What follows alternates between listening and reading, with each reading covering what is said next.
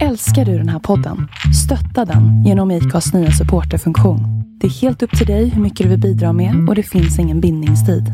Klicka på länken i poddbeskrivningen för att visa din uppskattning och stötta podden.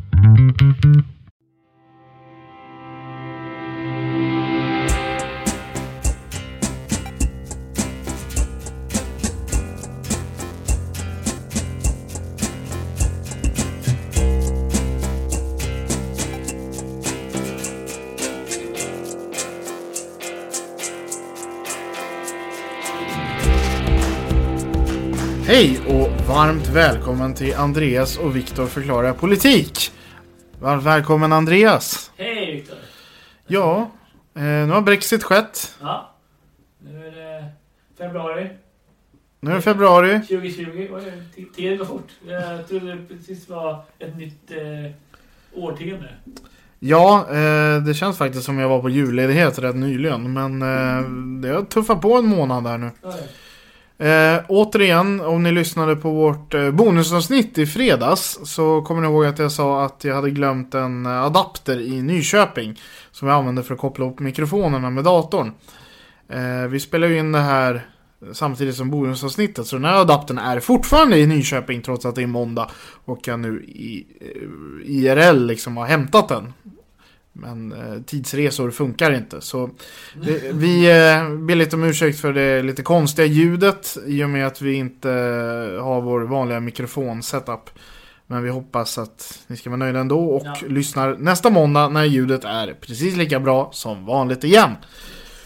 Med det sagt, hur har veckan varit Andreas? Den var bra. Eh, jobba på. Eh, ja.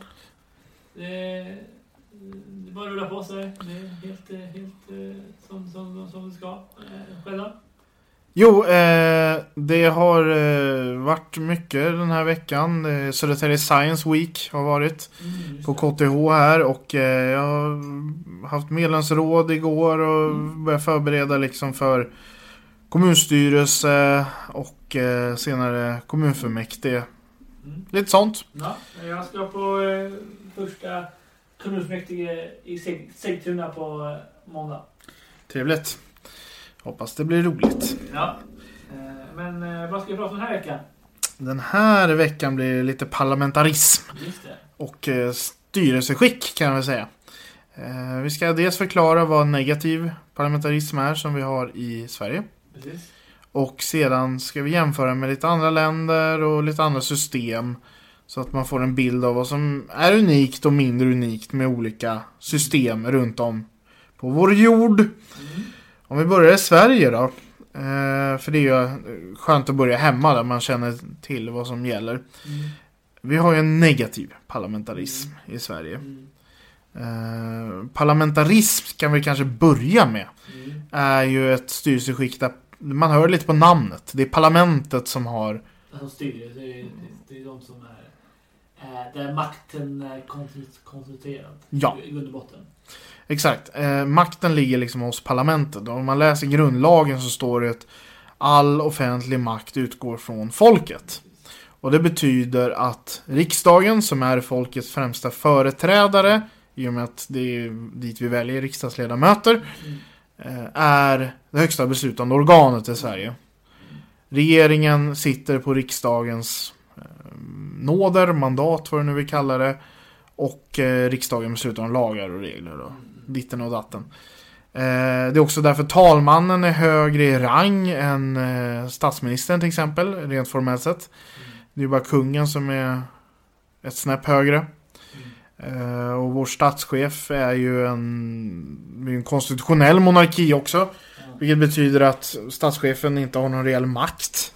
Nej. Han är en, eh, kungen är en, en ceremoniell ledare kan man säga.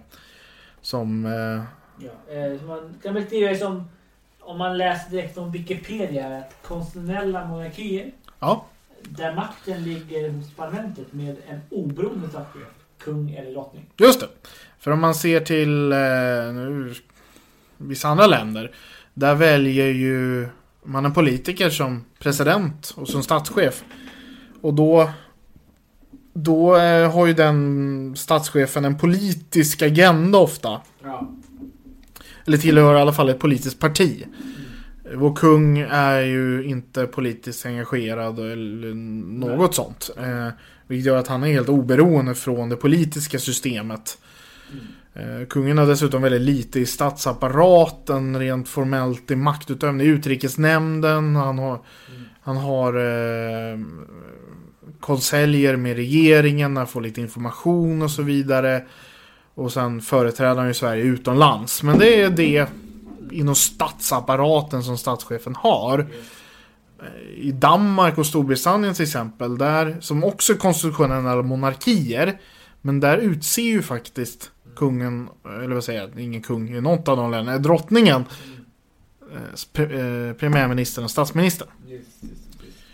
Så det, det, är lite olika varianter på samma sak. Eh, och man kan väl säga att så var det i Sverige också, men vi har moderniserat vår grundlag medan Danmark och Storbritannien har kvar sina gamla regler. Ja, eh, Danmark har, har sin gamla grundlag och eh, Storbritannien har ingen grundlag. Har ingen grundlag eh, där är monarken beskyddad av den informella grundlagen. Så det är lite eh, sådär, även fast det är en konstitutionell monarki eh, där parlamentet har den tydliga makten så är det fortfarande i formell mening kan är det drottningen som ändå måste skriva under lag, lagstiftning. Och eh, i formell mening så eh, skulle hon nog kunna lägga, lägga in ett veto. Alltså, det här är väl en mer eller mindre eh, professionell liknelse. Men jag skulle vilja säga ändå att Storbritannien, alltså det förenade konungariket. Drottning Elisabeth är det förenade konungariket. Hon är liksom staten i sin person. Alla dokument, regeringen, allting är underskrivet i hennes namn. Det heter ju till och med Royal Mail och liksom... Äh, och, äh, och då är ändå inte Royal Mail statligt längre. Utan det, är, det är en privat, privat företag. Ja, så, så det, det, man, man, och så var det i Sverige också. Mm. Om man läser gamla dokument eller offentliga handlingar från fram till 70-talet men om man tar något 40-50-tal, då står det liksom kunglig majestät mm. på dokumentet. Mm. Då satt våra offentliga tjänstemän, och så var regeringen eller andra statstjänstemän, och fattade beslut i kungens namn. Mm. Och man kunde gå till kungs, rent ut sagt, och få ett beslut överprövat. Mm. Eh, det händes ju. Mm. Man begärde audiens hos kungen. Det vore kul att prata med någon som har gjort det någon gång eh, innan det blir för sent. Ja. Så är det någon här som har gått till kungs eller liknande innan grundlagen ändrades? Hör av er. Jag vill gärna göra en intervju. Absolut. Eh, jag vill gärna prata med dig också. Jag är imponerad om, om vi har eh, det åldersspannet på lyssnare. en av två poddar kanske. Verkligen. Vi ska leta upp någon som har gått till Kungs. Det låter kul. Ja, eh, tack. Så det är i Sverige. Men då det här negativ parlamentarism. Vad är det? Alltså vi... Man tänker sig kanske att ja, en regering, alltså, riksdagen tillsätter ju regeringen. Det är regeringen som styr riket enligt grundlagen. Eh, och den tillsätts av, av riksdagen. Så den behöver väl en majoritet av riksdagen, eller hur? Det här var ju nämnt innan, så har man nej. lyssnat på podden så kan man ju svara redan nu här. Men har man inte gjort det så nej. Du behöver ingen majoritet i riksdagen, du behöver bara inte ha en majoritet emot dig. Nej. Eh, och det var ju lite så, det många regeringar tillträtt ja, i Sverige. Eh, senast, ja, nu är det inte så länge sedan, men vi hade en regering 2006-2010 som tillsattes av en majoritet av mm, mm. Men eh, från 94 till 2006 så hade vi en rad socialdemokratiska minoritetsregeringar. Ja. Vad det här betyder då, alltså vi har ju 349 ledamöter i Sveriges riksdag. Alla har en röst. Logiskt så länge. Eh, 349 delat i två blir 174,5. Mm. Alltså behöver du 175 ledamöter för att ha en majoritet i riksdagen. Mm. Eh, när man har en statsministeromröstning då så kan du rösta ja, nej eller du kan avstå.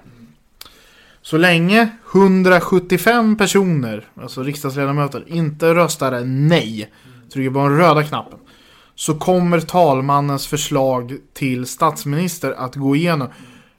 Om det krävs inte ens att någon röstar på personen. Nej. Men precis, Så- du man kan i princip eh, bli statsminister så länge alla röstar, lägger, röstar gult, alltså lägger Mm. ner sina röster. Du kan ha 174 röda och resten gula och fortfarande bli statsminister. Eh, Den minsta majoritet man kan säga en regering har tillträtt var ju Ola Ullsten. Mm. Eh, Det var 39 folkpartistiska riksdagsledamöter som tryckte ja och resten Ja. eh, röstade nej och la ner sina röster. Och då kunde regeringen Ullsten tillträda. Och det är den minsta regering, om man tar den liknelsen, som har suttit i modern tid i Sverige. Någonsin skulle jag nog tro också. Ja, tror också. Eh, så det är lite unikt system. Varför har man då den här kon... Är inte det här odemokratiskt? Varför har man den här varianten?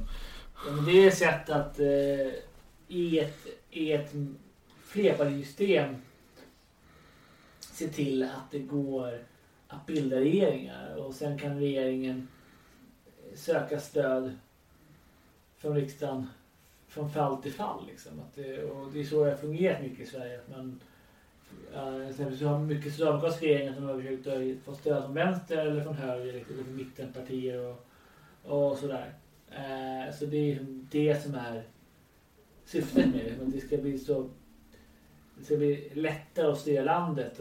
Man ska inte behöva eh, partier ska inte behöva känna att de behöver gå in i en sam... Eh, att, att, att det behövs liksom så här samlingsregeringar eller stora koalitioner bara för att eh, bara, bara för att eh, Landet ska kunna styras. Då, då kan partier känna att de, de eh, kan känna att okej, men vad är alternativen? Okej, men då känner de så här att okej, vi kanske inte, vår, vår parti har kanske inte makt nog att sätta sig i en regering eller just sätta sig i en regering eller sådär. Men vad är alternativet då för oss? Ja, det kanske är, eh, för vi tar kanske Vänsterpartiet Mm. så det nuvarande läget. Eh, för dem var alternativet i januari 2019 att, att eh, antagligen eh, eller att riskera att det kanske blir en högerregering.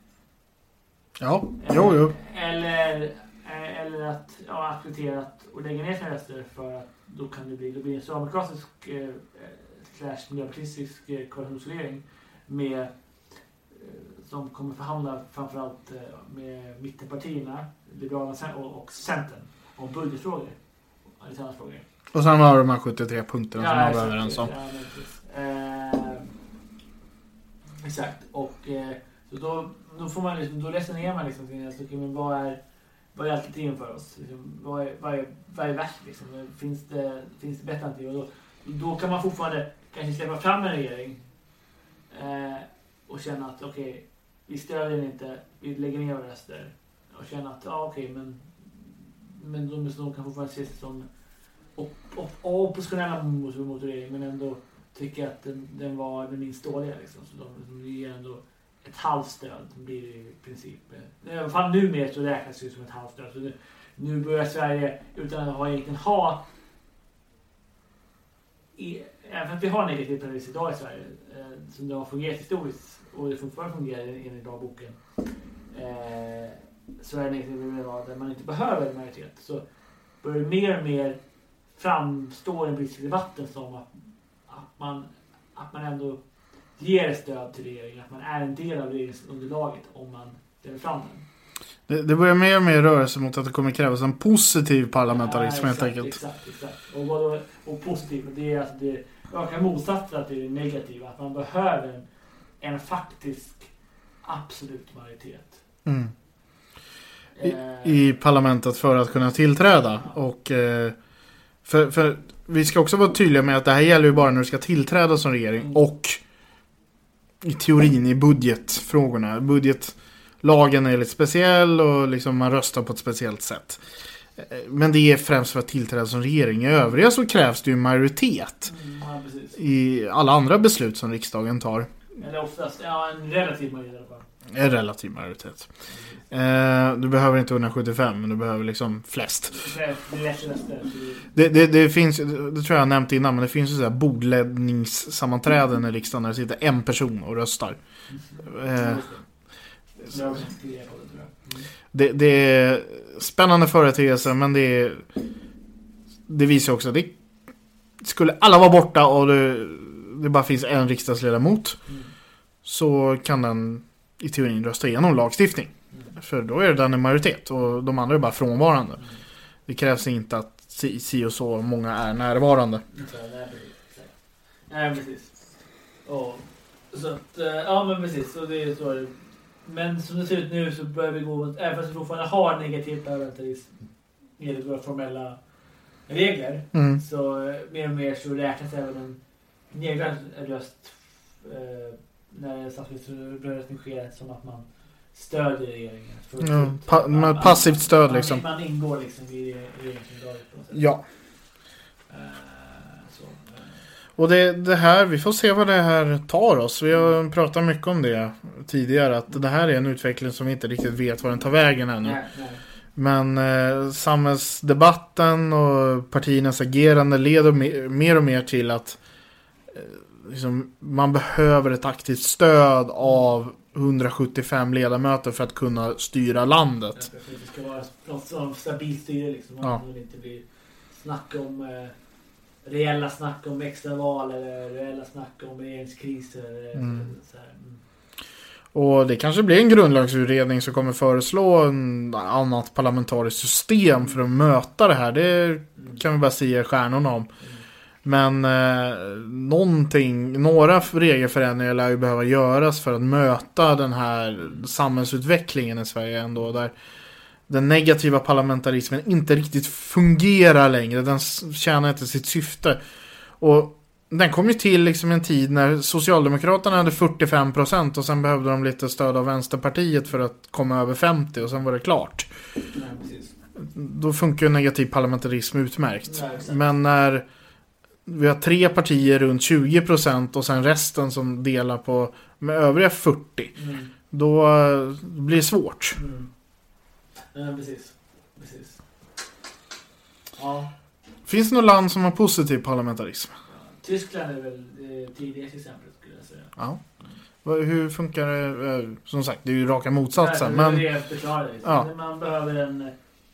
Alltså, jag tror att i, i Tyskland tror jag att man behöver eh, inte en absolut majoritet, men man behöver i alla fall en relativ majoritet med sig. Alltså Mm. man, man behöver ha mer, mer ja-röster än nej-röster. Men det, man kan ju fortfarande ha nedlagda röster, men det behöver fortfarande vara mer som röstar ja för regeringen. mm. Så För att det, ändå, det har ändå varit tal i Tyskland de senaste åren, alltså efter senaste valet, att, att Angela Merkel exempelvis skulle få bilda en miniregering istället med de gröna. För att sossarna kanske inte var så, de tyska sossarna kanske inte var så sugna på att fortsätta samsamregera. Nej. Tyskland är en väldigt unik politisk företeelse som är de här gråse koalitionen, alltså storkoalitionerna. Ja. Eh, där man klumpar ihop Socialdemokraterna och eh, Kristdemokraterna, Mm. eh, CDU, i samma regering. Och det, alltså i Sverige låter det helt befängt, även om det finns i många kommuner. Mm. Eh, men det låter väldigt konstigt att de två stora ärkefiendepartierna ska gå ihop i samma regering. Men det är lite ett resultat av det här, eller hur? Ja, men det, av, det, här systemet och av eh, his- historiska lärdomar Mm, i mer eller mindre. mm. Eh, Men blir inte politiken i, i förbundsdagen väldigt tråkig när typ alla sitter i regering? Finland är ju också ett sånt exempel. Nej, Finland är lika exempel på det. Eh, De har ju också positiv eh, parlamentarism. Eh, I alla, alla fall i, i, i, praktiken. Ja. I, I Finland är det ju väldigt vanligt att man har väldigt stora regeringar eh, där många partier ingår. Och eh, man, man har liksom en samförståndskultur även på kommunal nivå. Där jag tror alla deras kommuner är någon form av samstyre va? Eh, men även på regeringsnivå så liksom sitter från S till moderater till liberaler till vänsterpartister. Alltså alla utom typ samfinländarna. Samfinländarna satt ju till- De satt i den förra. I den. Men den förra var också unik. Eh, Men i, i den nuvarande så sitter faktiskt eh, Samfinländarna och de finska moderaterna är faktiskt opposition. Ja. Så nu är det faktiskt en, eh, man kan kalla den... Eh, Viktor Bra Kron kallar det för eh, Sverige, Sverige för vuxna. för att det, då sitter alla, det är samma systerpartier som sitter i den finska regeringen som är någon form av passivt eller aktivt stöd till den nuvarande regeringen. Ja, jo. Men, Det jag, sitter i regeringen.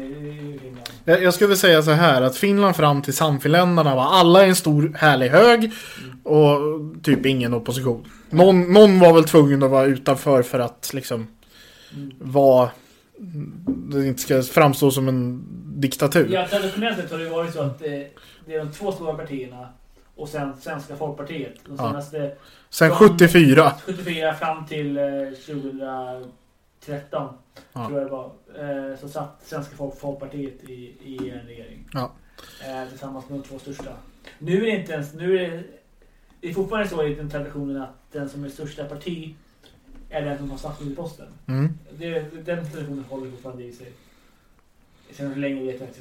Men eh, förmodligen ganska länge. Ja. Eh, eh, men däremot så de, det största, det andra största partiet och det tredje största partiet, de sitter inte i regering. Vilket är nytt Mm. från tidigare. Det, är Centerpartiet som är näst största regeringen, eh, partiet i, i, i, i regeringen. Ja. Och, och det, det är ju det. De har rört sig lite mer mot resten av Norden i och med att det har börjat bli. Jag vill inte kalla det block. Nej. Eh, Jag vill inte kalla det block i Finland, men i alla fall att det går någon form av gräns mellan höger och vänster. Ja. Och det är en höger eller vänsterregering. Till skillnad från hur det liksom varit innan. Sen, sen är ju partierna lite olika stora jämfört med Ja. de övriga nordiska länderna. Alltså Centerpartiet är mycket större. Fast nu ligger de på typ 13 procent. Eh, De börjar närma men de har varit De var, de var, de var ju statsministerpartiet innan förra valet. Ja. Eh, Men sen så... Ja, de, I Finland så... eh, Är det, I Sverige brukar jag säga så dåligt att är man ett mindre partiet så drabbas man i en koalition. I Finland verkar det vara så. I alla fall de senaste valen verkar det vara så att är man statsministerpartiet så äm, drabbas man. Sen har ju Finland också haft den här eh, och den regeringen avgick ju också Sipiläs regering på grund av eh, den här vårdreformen man försökte driva Mm. igenom. Alltså man skulle göra om hela sjukvårdssystemet. Det, det har säkert dra, drabbat den finska centern rätt hårt. Precis. Men och, samma sak att Svenska Folkpartiet har suttit i precis varenda regering sedan 70-talet. Är ju på grund av att det partiet är ju något som vi inte har i Sverige och det är ett etniskt parti. Det är liksom partiet för svenskspråkiga om man får vara. Sen är det ett liberalt parti också. Eh, men de har ju suttit där liksom för att blidka, får man vara lite elak och säga kanske, den svenskspråkiga minoriteten i Finland. Ja. Och se till att de har ett inflytande i regeringskansliet och så vidare. Men eh, jag var på studiebesök i Finland eh, innan när Svenska Folkpartiet fortfarande inte hade eh, hamnat i opposition på 30-40 år. Mm. Och de, eh, jag sa det till dem, vore det inte utvecklande, vore det inte kul att hamna i opposition i fyra år och få prova att vara emot någon gång och liksom ha den här kämpaglöden som man har lite i opposition. Att nu jävlar, nu ska vi fixa det här. Nu, de där är bara dumma. De förstod knappt vad jag pratade om, men sen fick de prova på det i alla fall. Ja, det skulle vara intressant att få liksom prata med dem igen nu. Ja. Vad- Hur de kände sig. Hur, om de förstod nu var det... Jag har några Facebook-vänner som är med i Svenska Folkpartiet. Eh, vi får höra av oss till dem och fråga hur det var. Nej, det var det så. Det, kände ni att ni fick någon typ av ny glöd? Eller? Mm. En ny roll? Eh, ja, men, eh, men så, så, så är det ju med det finska exemplet. Det, det låter som ett uttryck jag hört förut. Det finska exemplet. Eh, men alltså, generellt sett. Vi har ju, som sagt, vi har de här positiv... Vi har positiv och negativ parlamentarism. Ja, exakt, exakt. Sen har vi ju presidentialism. Ja, visst. Men eh, då Finland och Tyskland, de är det man kallar parlamentariska republiker också bara. Just det, det är en viktig Eh, sak. Där makten ligger hos parlamentet som står över statschefen. Ja. De har, alltså, även fast det är skillnad mellan Tyskland, Tyskland är ännu mer parlamentarisk rep- rep- republik. För där, där väljer verkligen Parlamentet. förbundsdagen, stats, eh, statschefen. Så den står verkligen över. I Finland så är fortfarande då eh, presidenten helt folkvald i, i direkta val av folket. Mm. Eh, och även innan grundlagsreformen 2000 eh, så var presidenten ännu mer tydligt eh, ett eget maktcenter Mm. Mm. i Finland. Eh, ja. Men det är det mer De är mer en form av parlamentarisk republik skulle jag säga.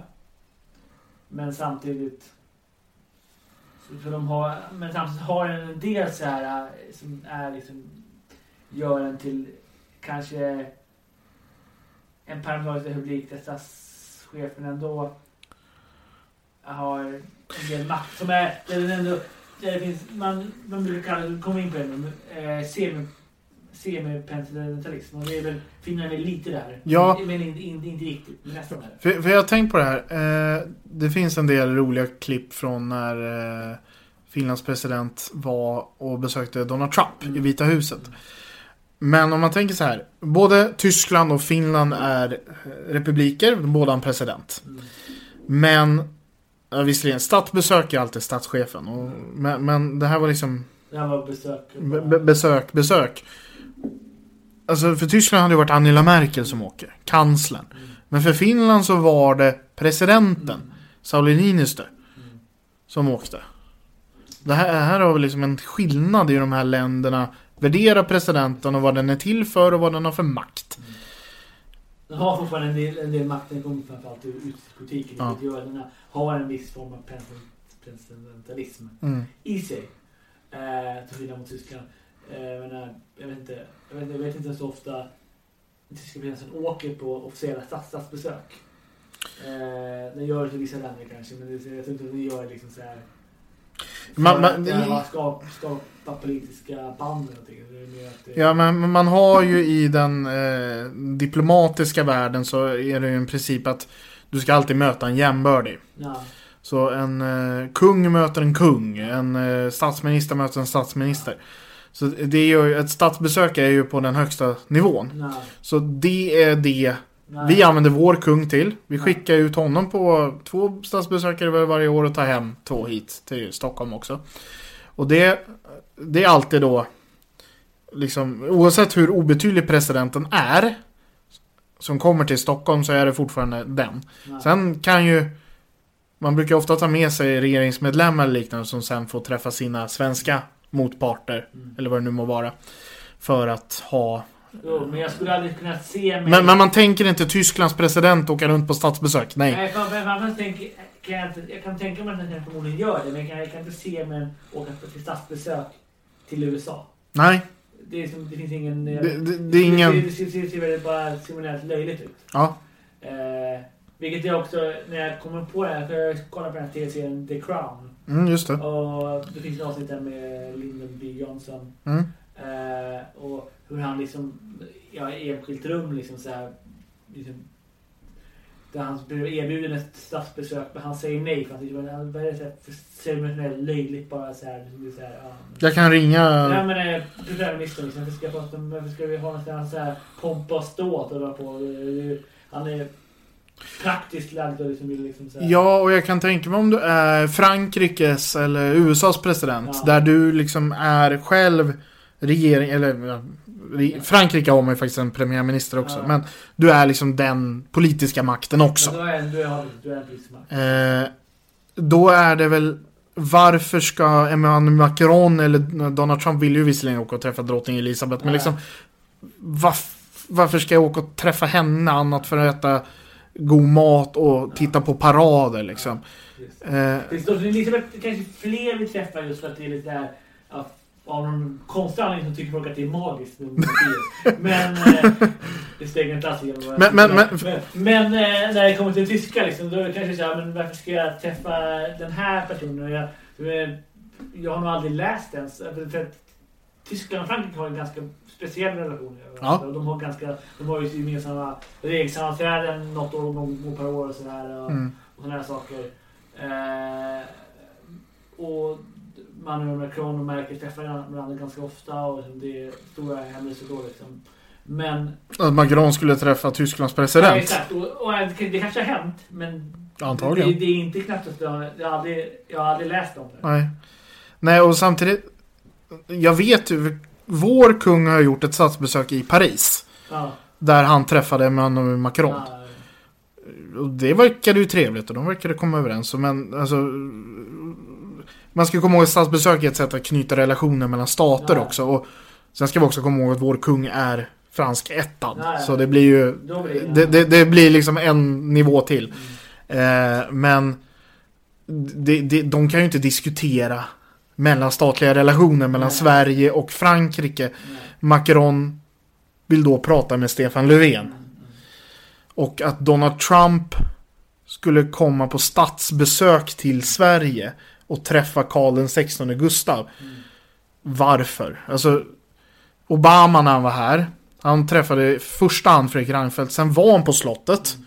För att han är ändå statschef och då ska man träffa statschefen, det ingår i protokollet. Mm. Men det var en fika. Det var Fredrik Reinfeldt han hade möte med, det var regeringen. Han träffade de andra nordiska statsministrarna. Så det är presidentens... ma- alltså, Där finns säkert jättemycket på UD och sånt Ja. som har koll på det här. Men jag kan tänka mig att är du en stark president i en sån stat, då har du...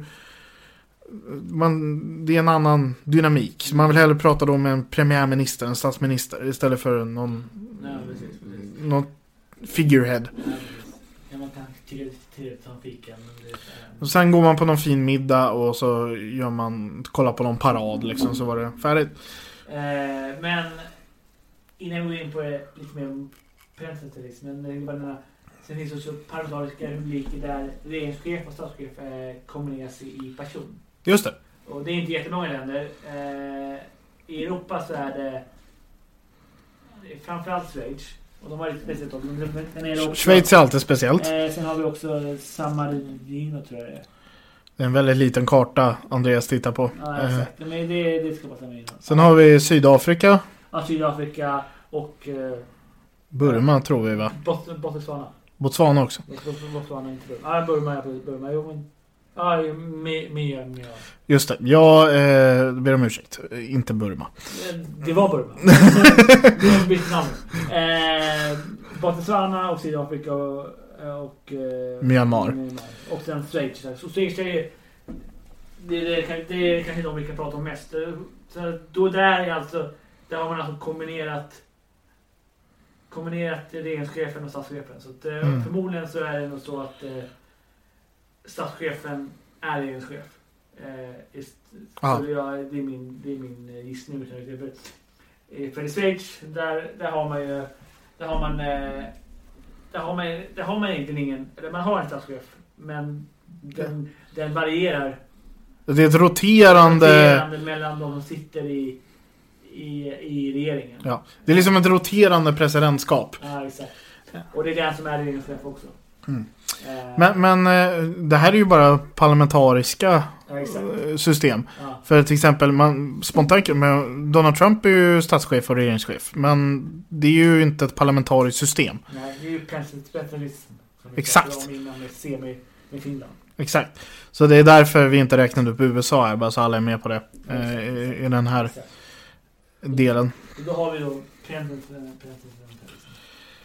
Och där har vi en ganska... Det är rätt vanligt. Ja, framförallt om man kommer till eh, Syd och, Syd och Nordamerika. Då är Mm. det typ bara Kanada och Kuba och några, och några öar i Karibien. Som Ja. eh, inte är eh, pen- presidentalism.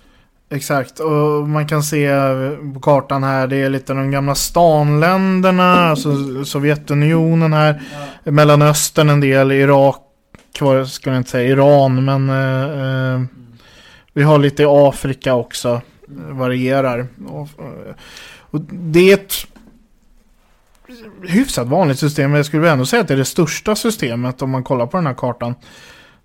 Sen eh, ser jag där att Ryssland eh, står som en egen liten gul... Det Eh, är många andra, precis, många av de eh, stanländerna också. Jag, Afrika jag också. försöker lista ut vad det är, men jag gissar att eh, min, min eh, snabba gissning är att, Frankrike också. eh, att det är länder som har en presidentspecialism med en stark president. Men har en premiärminister också. Ja, det låter ju väldigt logiskt eftersom det är vad Frankrike har. Ja, exakt. Och, och jag, precis, och det är Mexiko och alla latinamerikanska länder har då liksom ingen eh, Premiärminister. utan Det är presidenten som är regeringschef också. Eh, Vi kan lägga ut de här kartorna Ja. eh, på vår Facebook-sida så får ni se själva hur det ser ut. ja, Eh, för när jag säger att Ryssland är gult så kan det ju låta lite konstigt. exakt. Det finns Eh. inga förklaringsmodeller Nej. på kartan. Men, eh, Och sen har vi Kina, det är lite brunt. Mm. Eh, och Kina är ju en... Xi Jinping är ju någon form av president på livstid. Mm. Eh, diktator, president.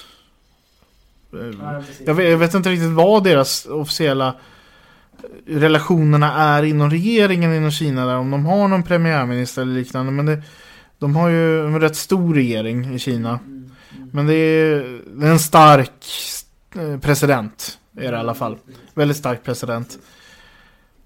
Eh, som också är vald på livstid. Och mig veterligen är det väl en av livstidspresidenten som är utsedd. Mm, Och det är, men det är ganska nytt att den är vald på, på livstid. Det är det. Eh, de har ju, tidigare har de satt dem på fem år. Ja, en normal mandatperiod. Ja. Eh, så tror jag eh, Och sen har vi Sen har vi Jemen och eh, Libyen som är markerade grått. Och det är för att de... Sen, sen har vi något kul här. Eh, Saudiarabien är ju det mest utmärkande exemplet. En absolut monarki. Nej, exakt, exakt. Det, det, det, de är, så, exakt. Och, och det, det säger sig självt. En absolut monarki, är, det har vi haft i Sverige förr. Ja. Eh, det är ju då att kungen Mm. har all makt. Eh, och det... Så var det här. Eh, och det har ju gått lite vår. Vi har ändå haft en riksdag i flera, flera hundra år. Men har haft olika... Men den har haft olika mycket att säga till om och varit olika mycket sammankallad. Och vi har ju haft en period liksom under frihetstiden när vi nästan var en... Ja, då var vi väl en parlamentarisk monarki, en konstitutionell monarki kan man nästan säga. ja, Där man liksom satt med en stämpel och stämplade igenom all lagstiftning. Istället för att skicka den till kungen för underskrift. Sen gick det tillbaka genom eh, lite ja, kungar som kan ta makt. Tenderar att försöka ta makt. Men det man, det man kan säga om eh, länder med vanliga med presidentiellt system är ju att, att det finns en väldigt tydlig, att det är en maktdelningsprincip. Att det är, Just det. Det är liksom presidenten och sen är det den lagstiftande församlingen men båda är liksom likgiltiga. Mm. Eh, och, och då i USA där, då, då har man tre. Då har man den dömande makten, man har den lagstiftande församlingen och så har man presidenten som kan lägga in veto mot den lagstiftande församlingens förslag. Ja, om vi jämför med USA just där. Där har man ju de här tre regeringsgrenarna Ja. som du nyss räknade upp. Eh, eller ja. Du, du, du har den lagstiftande, du har den exekutiva och du har den dömande makten. Ja. Man kan väl säga att vi har de tre också i teorin. Mm. Eh, men de kan inte eh, lägga in veto mot varandra. Nej, precis. precis. Eh, utan i Sverige så är det riksdagen som bestämmer, punkt. Ja, Det finns ingen instans som kan säga, vi har ingen författningsdomstol i Sverige. nej. Utan våra domstolar tolkar den lagen som riksdagen har Ja. skrivit fram. Och vill riksdagen ändra lagen så att domstolen tolkar den på ett annat sätt. Mm. Då gör riksdagen det. Och sen gäller alltid grundlagen och så vidare över normal lagstiftning. Och med den senaste grundlagsändringen i Sverige så förstärktes grundlagsskyddet med domstolarna lite mer. Ja. Domstolarna kan nu underkänna lagar eh, som strider mot grund- grundlagen. Mm. Eh, så. Men de har ju fortfarande ingen veto mot eh, grundlagsändringar. Så riksdagen kan ju fortfarande relativt enkelt ändra grundlagen. Ja, och, och regeringen kan inte hindra riksdagen från att stifta en lag. Nej, Ja. exakt. Det, det. Det- det- och kungen kan definitivt inte. Kungen har ingenting med det här att göra. Nej. Eh, så där skiljer ju sig mot USA. Där liksom, du har två kamrar i, Precis. i eh, parlamentet till att börja med. Du har en senat och en kongress som håller koll på varandra. Ja, Eh, och sen kan de... Presidenten kan veto en lagstiftning. Och sen kan kongressen överköra det vetot om den absolut vill. Och sen kan Högsta domstolen kommer in och underkänner hela lagen ändå. Ja, visst, och genom att säga att konstitutionen, det strider mot konstitutionen. Exakt. Och då är det, och det blir det, ganska en långvarig gällande prejudikat liksom. De kan jämföra- jämföra det med abortprejudikatet som gjorde Roe vs Wade. Som var, gjorde abortfri liksom, i, Mm. i USA på 70-talet. Ja. Fram till idag. Eh, och det, det har, det har, den har gällt liksom sen dess. Det är, väldigt, det är, inte, det är ingen lätt process att liksom, liksom få en övertolkning av, av ett sånt prejudikat. Har domstolen sagt ett prejudikat, ja, men då är det ganska mycket så. Om, Då- om, då- då är- om, om det inte sker en konstitutionell tillägg. Liksom. Det eller få upp det till domstolen igen. Ja, men det, det är svårare. Jag tror att det är en svårare process än att Ja. göra ett konstitutionellt tillägg. Konstitutionellt tillägg är ganska komplicerat också. Men, eh, men att, att, få det, att få det prövat igen ganska snabbt. Det, Det, det, är i princip omöjligt. Det- Har det fattat beslut om någonting då, då dröjer det nog ganska länge innan en domstol liksom kommer liksom, eh, ta... eh, Framförallt högsta domstolen kommer ta upp det igen. Liksom. man kan ju säga lite så här, Högsta domstolen tar upp det Högsta domstolen tycker det är intressant. Ja. Eh, förutom när det liksom... Deras jobb är ju att tolka lagen utifrån konstitutionen. Därför tar de bara upp mål som uppfyller det kriteriet. Om de, Ja, om de känner att det här har vi ju nyss avgjort ett mål i, ja, säg abortfrågan. ja. Eh, Eller eh, rätten till äktenskap även för homosexuella. ja. Då, då finns det ingen anledning för dem att ta upp det igen. Men om majoriteten i domstolen skulle ändra sig, liksom värderingen i samhället. Ja, det har hänt. Då tar man upp det igen och ändrar prejudikatet. Men tycker de att det finns en tydlig uttolkning av konstitutionen redan Ja. tidigare mål, men då tycker de inte det finns ingen skäl liksom, Nej. mm. ta upp det. Liksom. Så. Och de är självständiga och, Ja. och sitter också på livstid visserligen. Eh, De är ju inte presidenter så det är ju en annan, Mm, nej, precis. precis. ett annat system. Men, Men det... de, de utses av presidenten och godkännandet av, av, eh, av kongressen. Senaten ja. Senaten, ja. Så att, men sen, sen när, de väl, när de väl är tillsatt så sitter de på livstid eller, när de väl, eller om de väljer att pensionera sig.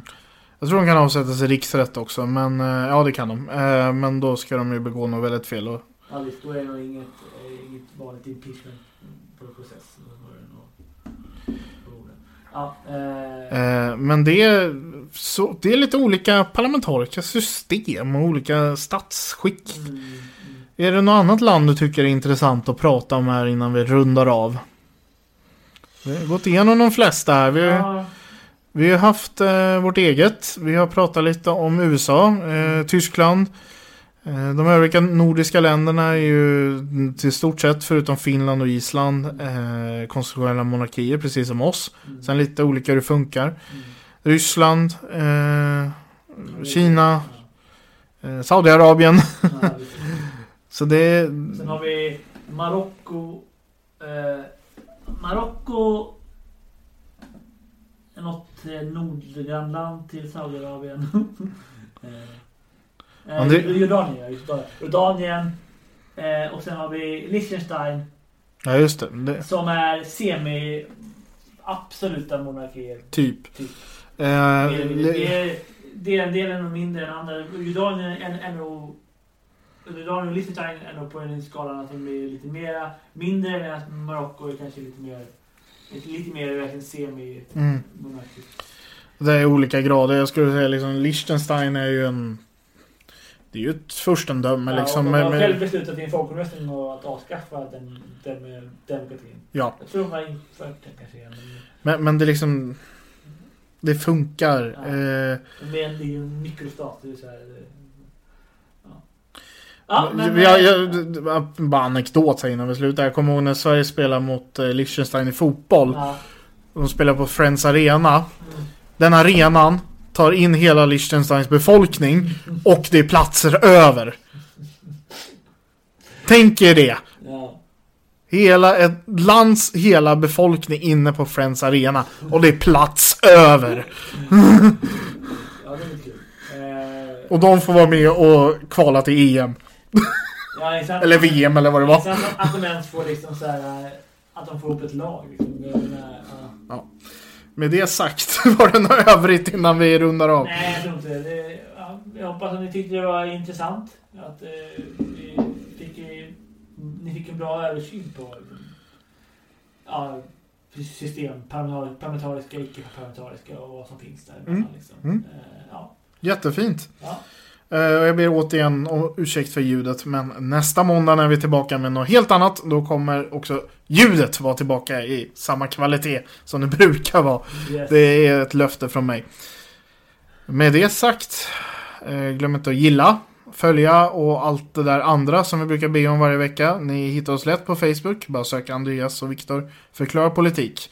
Yes. Och även där ni lyssnar på poddar så ni prenumererar och får en notis direkt i mobilen när nytt avsläpps på, avsnitt släpps på måndag natt. Kom gärna med input vad vi ska göra. Det, det, vi ser gärna fram emot att höra liksom vad ni vill att vi ska prata om. Mm.